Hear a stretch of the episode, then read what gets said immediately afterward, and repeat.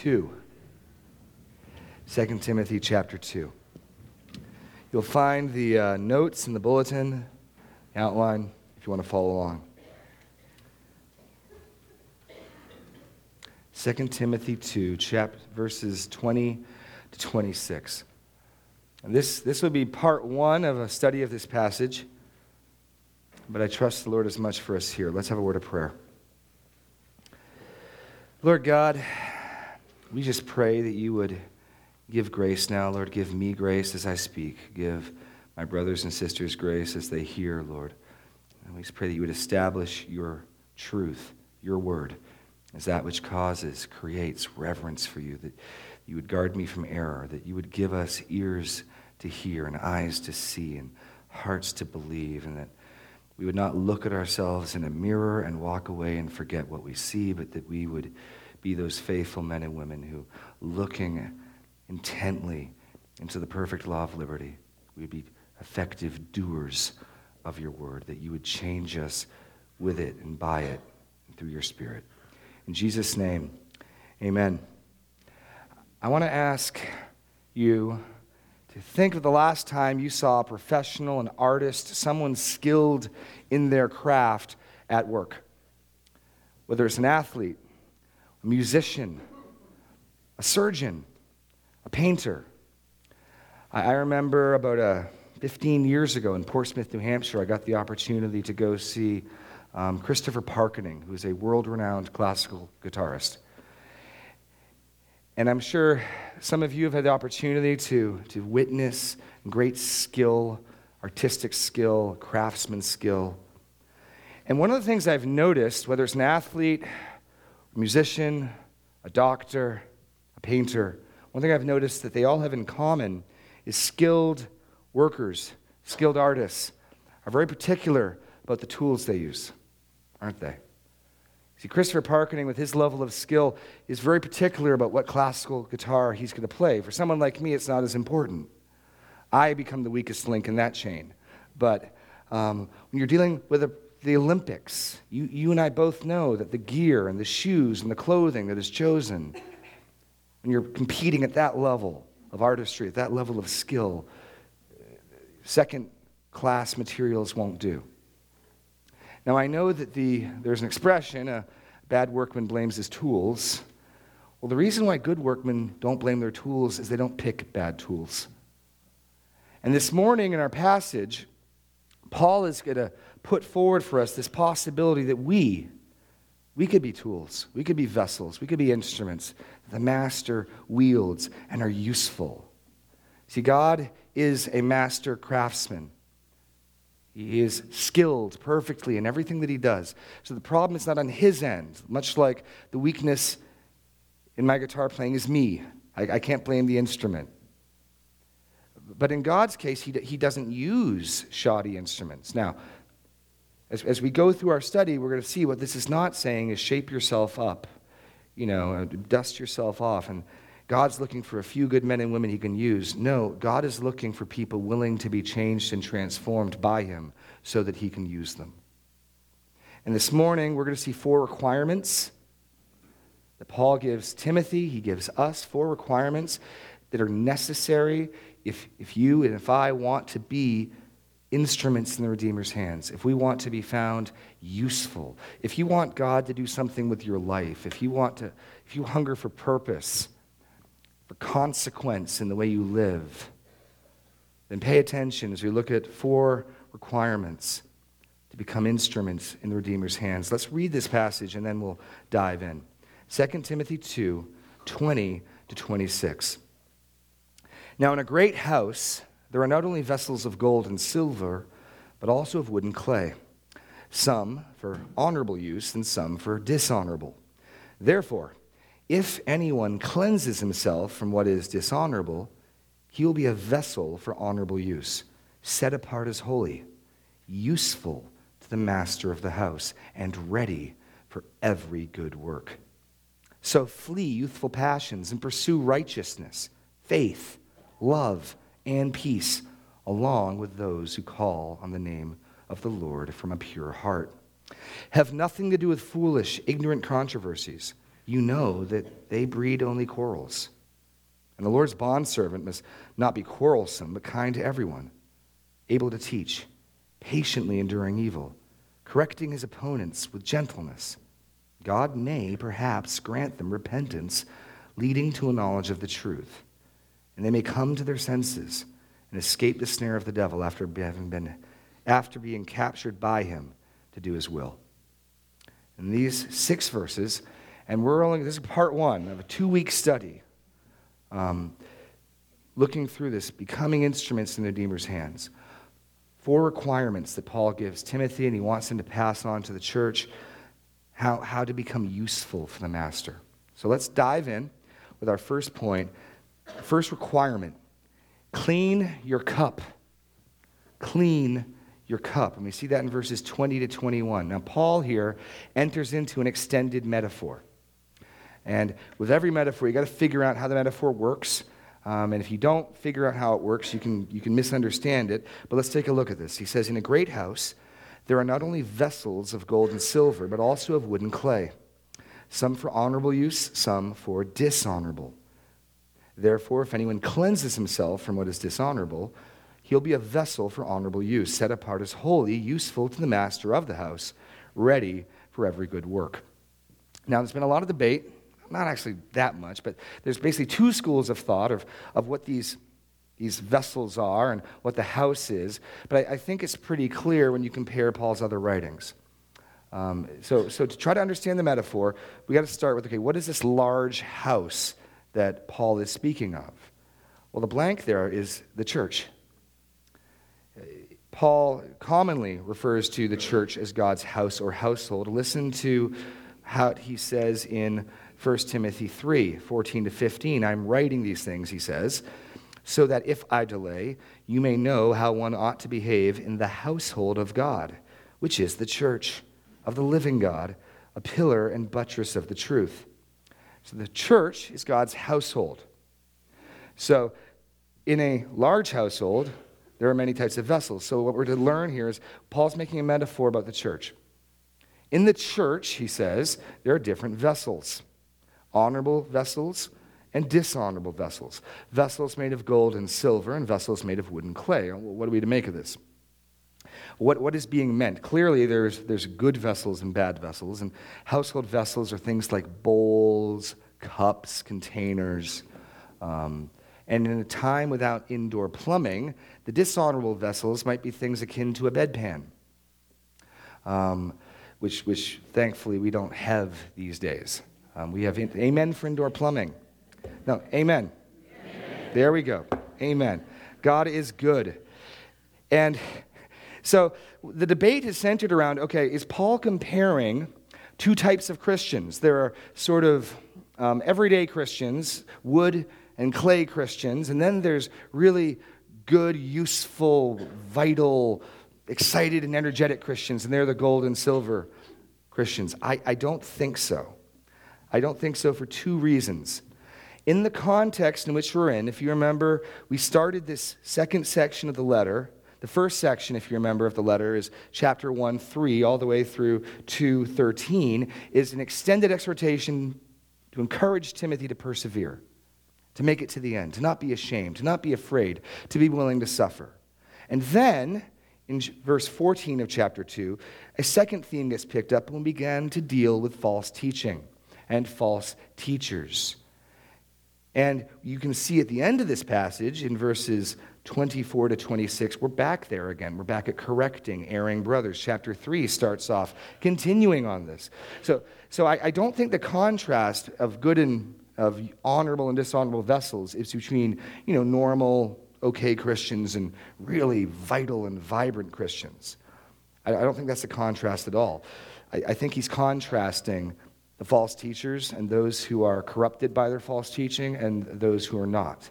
I think that's the contrast. I'll give you the, give you the blanks in a second. There's a second reason why I, th- I think that, and that is Paul uses an identical metaphor in Romans 9, and, and it's clear here it's between not two good things, but believers and unbelievers. Listen to Romans 9 21 to 23. Has the potter no right over the clay to make out of the same lump one vessel for honorable use and another for dishonorable use. What if God, desiring to show his wrath and make known his power, has endured with much patience vessels of wrath prepared for destruction? Now, here, at least when Paul uses a similar metaphor in Romans, we're not looking between the okay people, the okay Christians, and the great Christians. We've got vessels of wrath and vessels of salvation. Now, that doesn't guarantee that's the same way Paul's using it in Timothy, but given the immediate context of 2 Timothy and the other use of this metaphor, I, am convinced that vessels for honorable use would then mean faithful men or men and women. Really linking back to 2 2, where chapter 2, verse 2, where Paul tells Timothy, What you've heard from me in the presence of many witnesses, entrust to faithful men. These are men who are going to get, get it right they're going to cut it straight. You remember from last week? They're going to cut God's word straight. The baton will be passed, it will not be fumbled. They will transmit God's truth on to the next generation. Those are the honorable vessels. The dishonorable vessels, well, we're going to hear more about them later in this passage, but they're the false teachers. That's the blank there. They're the false teachers. So I think that's the metaphor. So what he's saying then, in effect, is in the church, there will be those people who are holding fast to God's word, who are getting it right, who are cutting it straight, who are passing it on as they've received it, and there are going to be those who get caught up in controversies and quarrels and disputes and false teaching. And what he says is only one of those two groups is useful to the Lord. Only one of those two groups can the Lord do something with which is why he says in verse 21 Therefore, if anyone cleanses himself from what is dishonorable, he will be a vessel for honorable use, set apart as holy, useful to the master of the house, and ready for every good work. Cleansing yourself, then, in this context, would mean separation from false teaching. Words for pure, purge. Now, I think by implication, the sinful practices that go with false teaching, you're cleansing yourself from them as well because error will breed sinful conduct. Wrong thinking will always express itself eventually in wrong acting.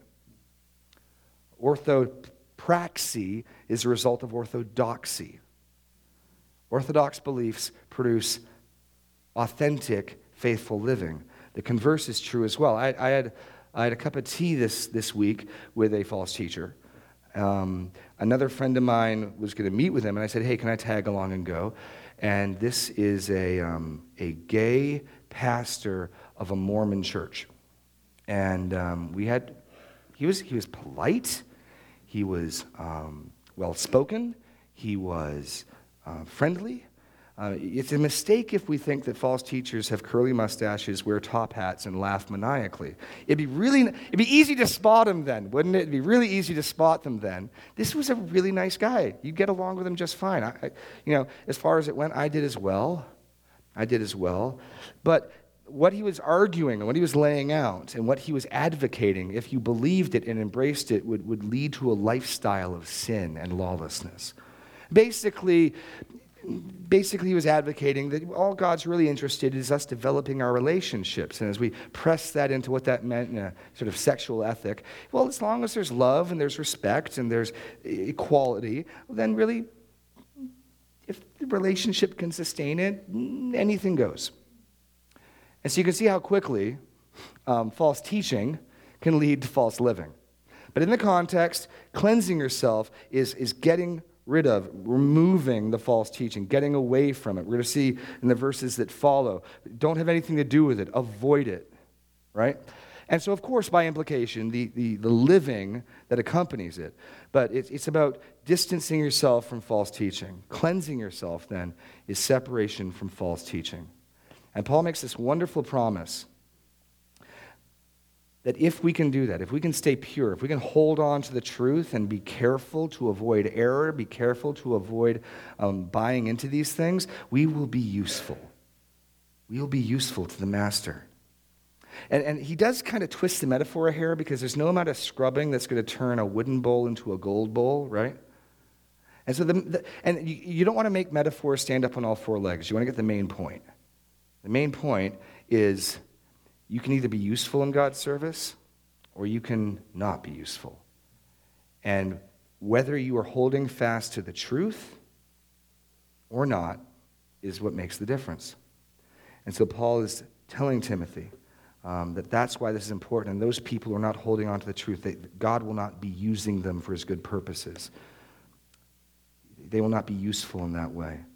I, want to be useful to the master. I, I believe you want to be useful to the master. And so the first necessary requirement is clean your cup. And look at the consequences of cleaning your cup, of, of holding fast to the truth. You will be, he says, holy. He says that there in verse 21. If anyone cleanses himself, he'll be a vessel for honorable use, set apart as holy. And we hear holy, and holy is a, is a Christianese word, isn't it? I mean, we don't use holy in any other context in religion unless I'm talking about my socks.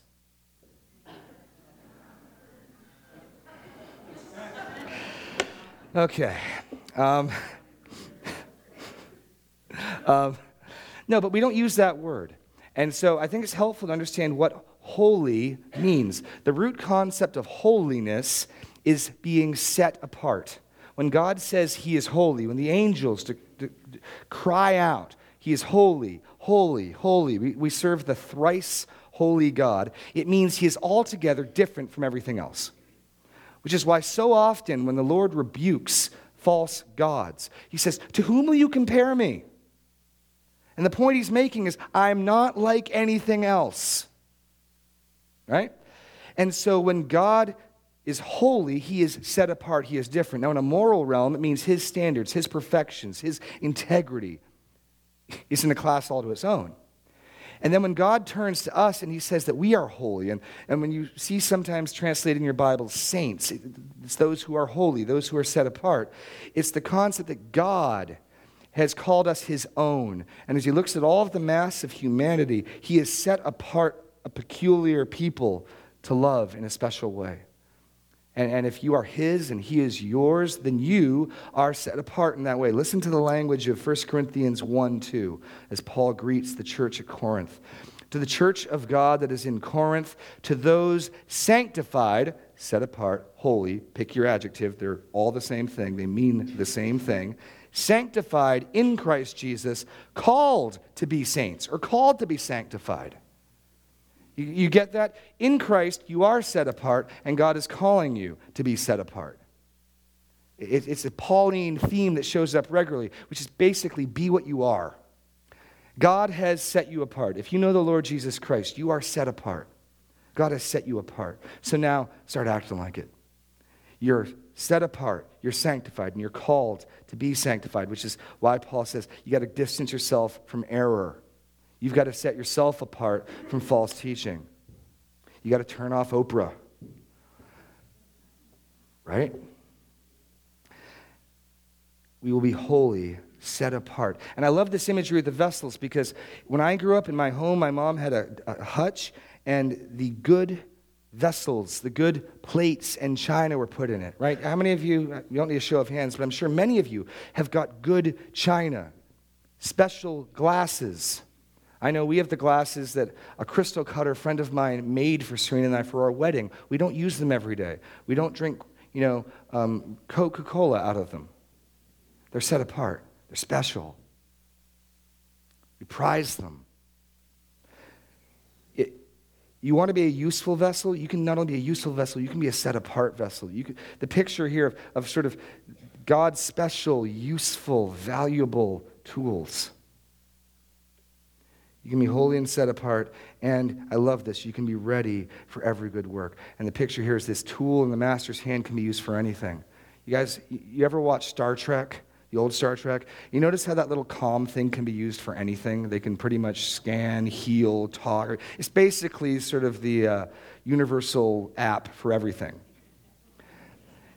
If you set yourself apart, if you cleanse yourself, God can use you for any task, for every good work. You can become that universal tool that He can use, not just for one task, not just for two tasks, but for every good work. And some of you, that phrase, every good work, might be echoing. Turn over to chapter 3. Paul, that phrase gets picked up again in a very, very familiar passage. Chapter 3, 16 and 17. all scripture is breathed out by God and profitable for teaching, for reproof, for correction, and for training in righteousness, that the man of God may be competent, equipped for every good work. God wants to use us to accomplish his good works. And notice again, what, what's required for you, for you to be equipped for every good work? You've got to be holding fast to this. See, he says it positively in chapter 3. You, you got you to be using this, you got to be looking to this if you want to be ready for every good work. Uh, negatively, you've got to cleanse yourself from what isn't this, from what contradicts this, from what would add to this you can be useful to the master for every good work. You see how that works? Positively and negatively? First, negatively here, and then positively at the end of chapter 3. It's, it's what we do with this that determines our usefulness to the Lord. Because he doesn't use inappropriate tools. He will cleanse his people. He will sanctify us. He has set us apart, and he will continue to set us apart. So First requirement to being an instrument in the Redeemer's hands, you got to clean your cup. Practically, what that means, you've got to be careful. You've got to examine what you're hearing. You've got to examine what I'm saying. You've got to make sure that I'm cutting it straight. You got to make sure the books you're reading, the sermons you're listening to, are cutting it straight. You see, one of the implications of the doctrine that we are all priests to God, as 1 Peter says, we are a nation of priests, is that we, we don't have anyone else intermediating between the Lord Jesus and ourselves. When we talk about having a personal relationship with Jesus, what we're making a distinction from is it's not that I know this guy who knows Jesus, and I talk to this guy who will talk to Jesus for me. I, I, I talk to Jesus. I talk to God through Jesus.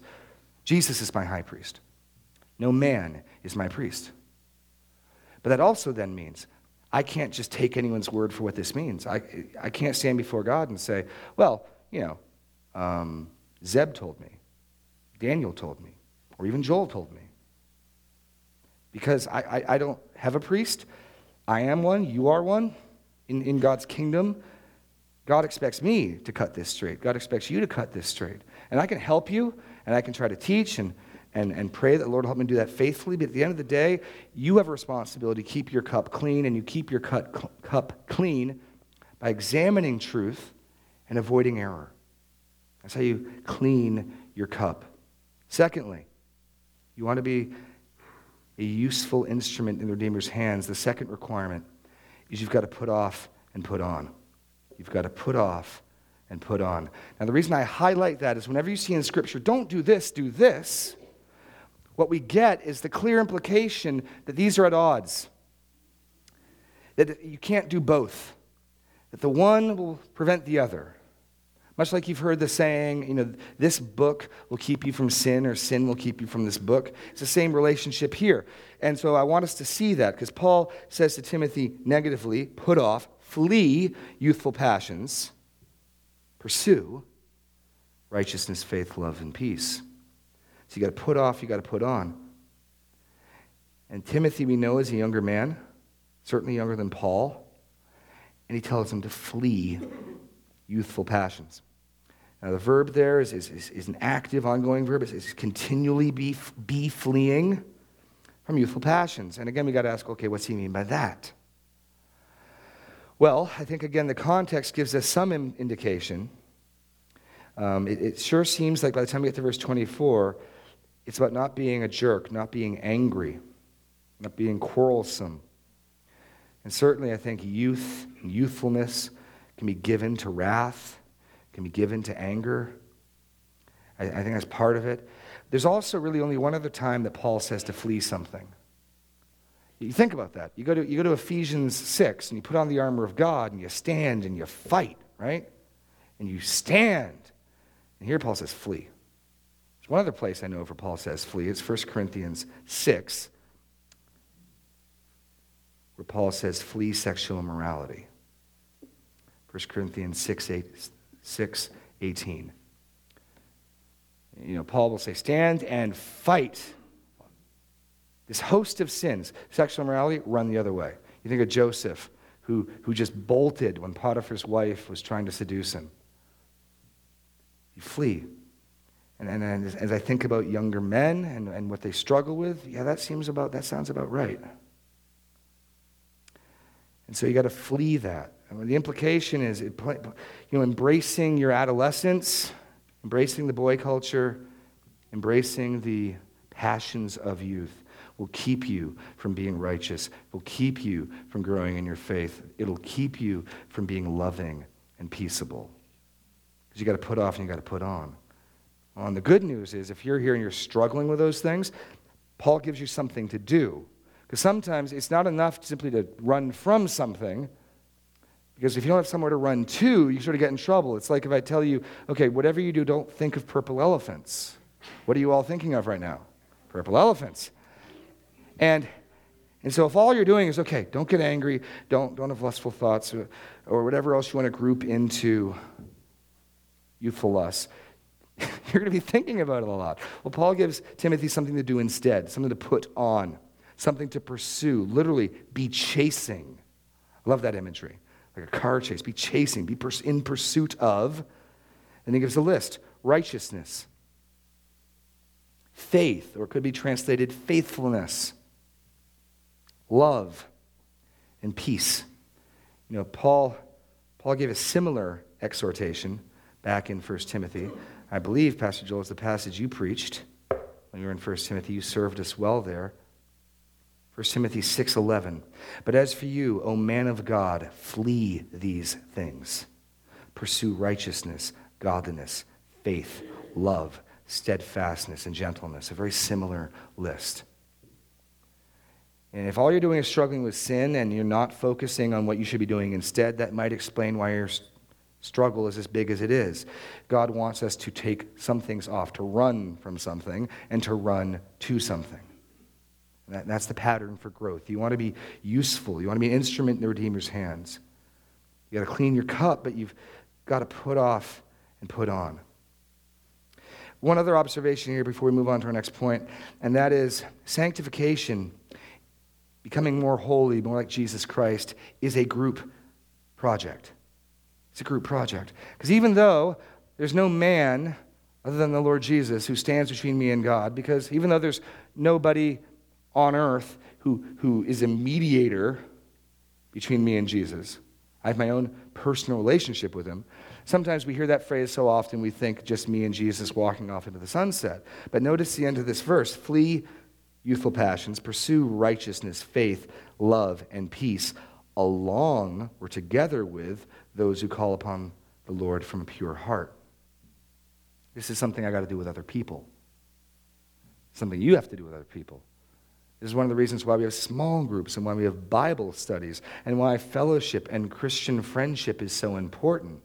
Another reason, maybe, why if, if you find yourself stuck in here, if you aren't really pursuing, if you're not on the hunt, if you're not chasing after righteousness, faith, love, and peace, maybe you need to form a hunting party. Maybe you need to form a posse to go out and chase after it, to pursue it. Maybe you need to get in a small group Maybe you need to get together and have breakfast. I know there are Christians here. I know there are brothers and sisters get together on week mornings and they have breakfast together. And, and, and they're spurring each other on, iron sharpening iron. If you expect to become holy all by yourself, just you and Jesus, it ain't going to happen. God will not bless your improvisation from what he has said. God tells us what he wants us to do, but he also tells us how he wants us to do it and we presume upon him if we expect him to bless innovative methods.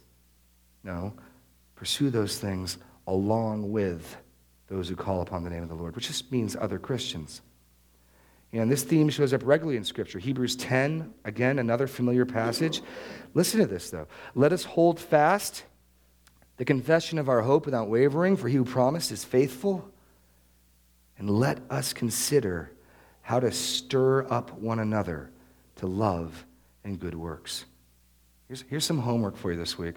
Spend some time thinking, what can I do to encourage, and, and think of somebody, you know, just not just some big, vague, sort of general Christians. Pick a couple. What can I do this week to spur them on to love and good works? not neglecting to meet together, as is the habit of some, but encouraging one another, and all the more as you see the day drawing near. You see, we get together to encourage each other. We get together to spur each other on. Sanctification is a group project. Third, third requirement. If you want to be an instrument in the Redeemer's hands, first, you got to clean your cup. Second, you got to be putting off and putting on. Third, choose your conversations with discernment. Choose your conversations with discernment. Verse 23 have nothing to do with foolish, ignorant controversies. You know that they breed quarrels. It seems pretty clear, I hope, by now. It's not that God wants us to have a little to do, just a little bit. You know, we've got to be, we've got to be aware of what's going on. Have nothing to do with it. If you can, avoid it. As, as a pastor, there are times um, and there are times perhaps where you will need to have something to do with these things. If you know somebody who's caught up in error, then there are times when, okay, if, if I'm trying to meet with someone who's all been caught up in some type of strange thinking, I might have to do a little investigation into that in order to help free them. And if, and if God puts someone in my path where it's clear that to love them and to serve them, I'm going to have to read up on whatever the weird thing is. Or if I've got to sit down and meet with the gay this, this is how he identified himself. I'm the gay Mormon pastor. That, that was his, I'm, I do not say that as a derogatory term. That was his self-designation. Um, I don't normally have tea, tea with, you know, false teachers. But here is a friend of mine, and I thought, you know, I just want to be there. He's going to, and, and, just sort of observe and, and, and maybe say something to try to love and serve my brother. And I trust that those contexts God will give grace. But in general, I'm not looking to have tea with, you know, um, heretics. It's not generally something I try to do. We're supposed to have nothing to do with it. We've got to choose our conversations with discernment. And that's important because we live in a culture that thinks conversation's everything. We need dialogue, right? What we need is more dialogue. We need dialogue with different faiths. We need a conversation. And again, I will remind you that the world was cursed and damned because of a conversation in a garden that started with a simple question Did God really say?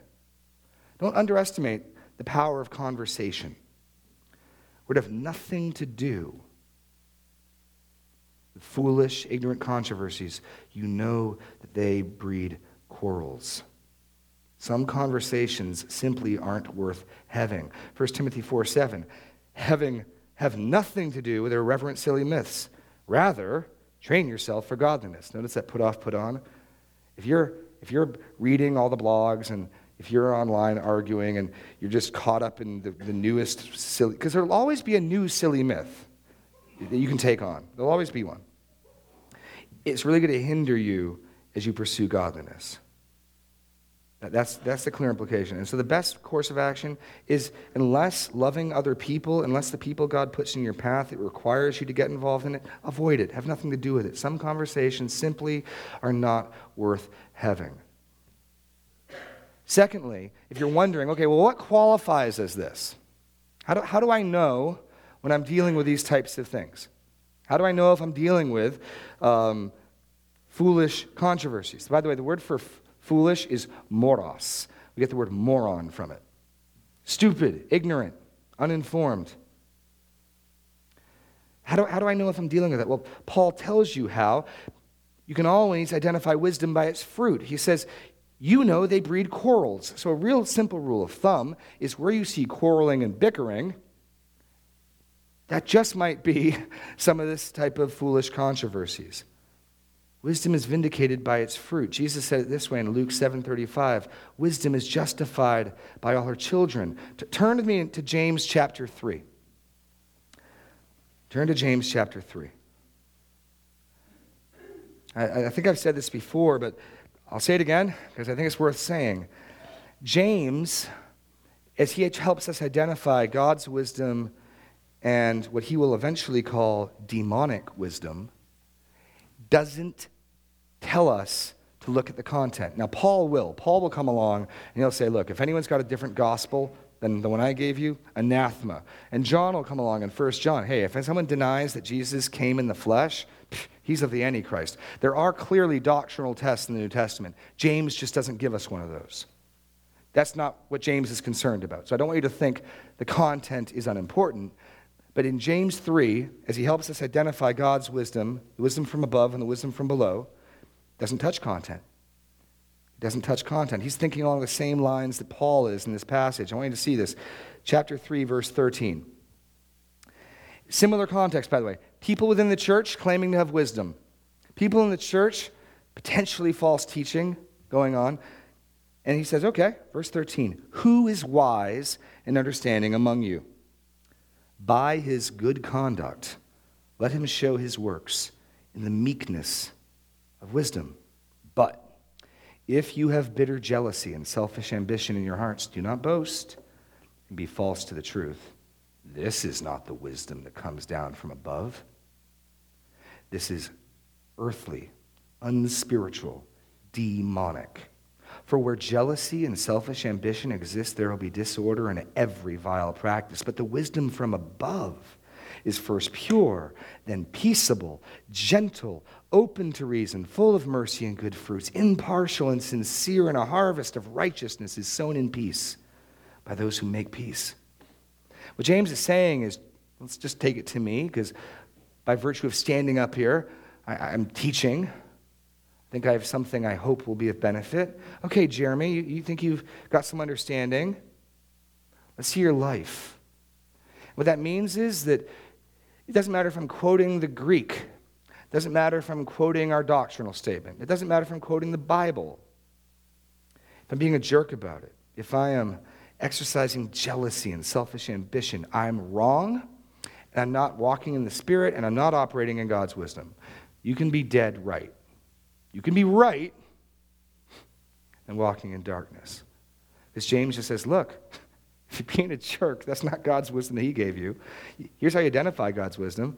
It's pure, it's peaceable, it's gentle, it's open to reason, full of mercy, good fruits, impartial, sincere, and a harvest of righteousness is sown in peace by those who make peace. And so if you turn back now to 2 Timothy Wisdom is identifiable by its fruit.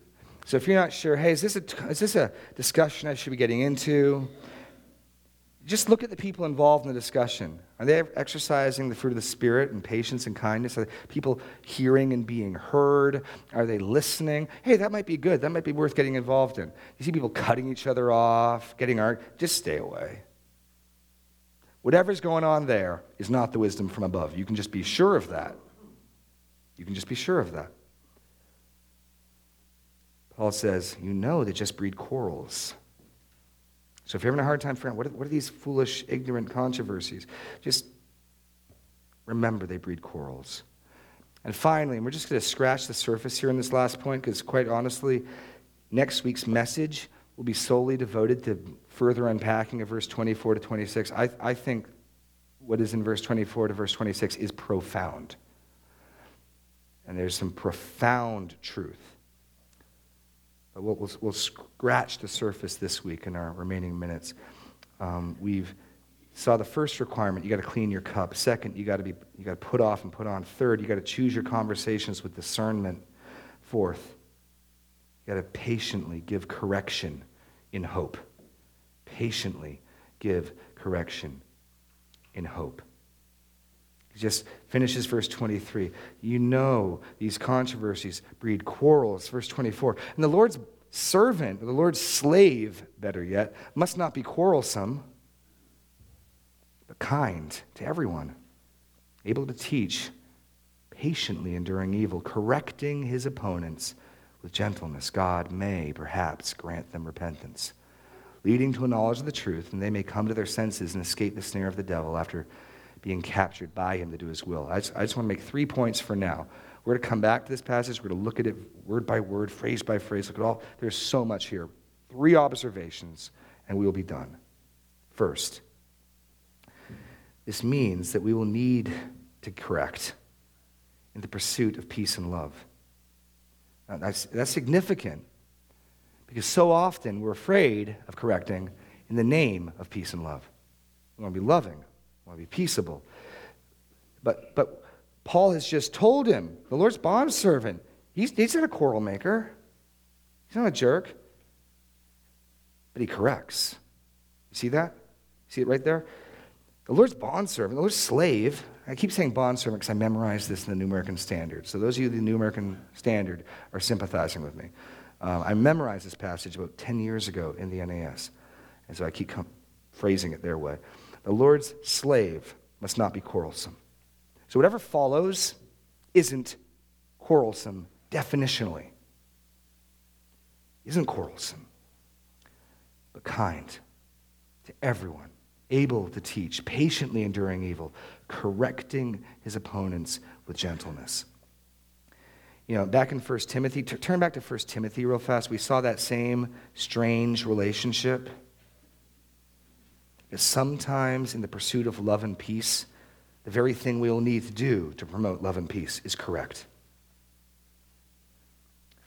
And we may be tempted to think that they're mutually exclusive. Either we're loving and peaceful or we're correcting. But, but look at 1 Timothy chapter 1, verse 3.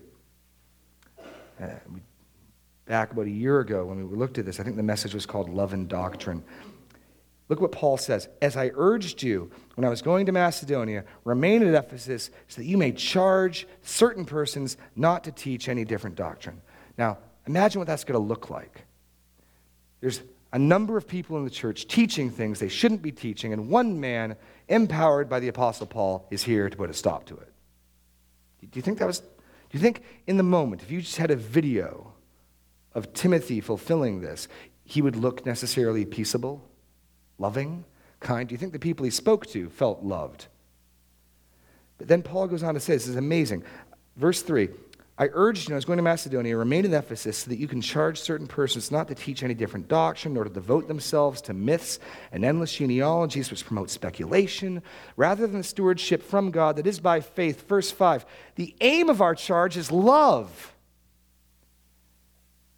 And we spent pretty much that entire time that Sunday morning saying, How does that work, Paul?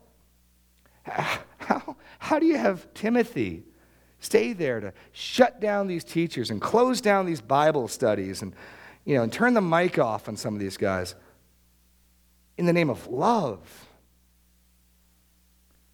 And it's because ultimately that is the loving thing to do. That is the loving thing for the church. That is the loving thing for them. Sometimes in the name of peace and love, we give correction.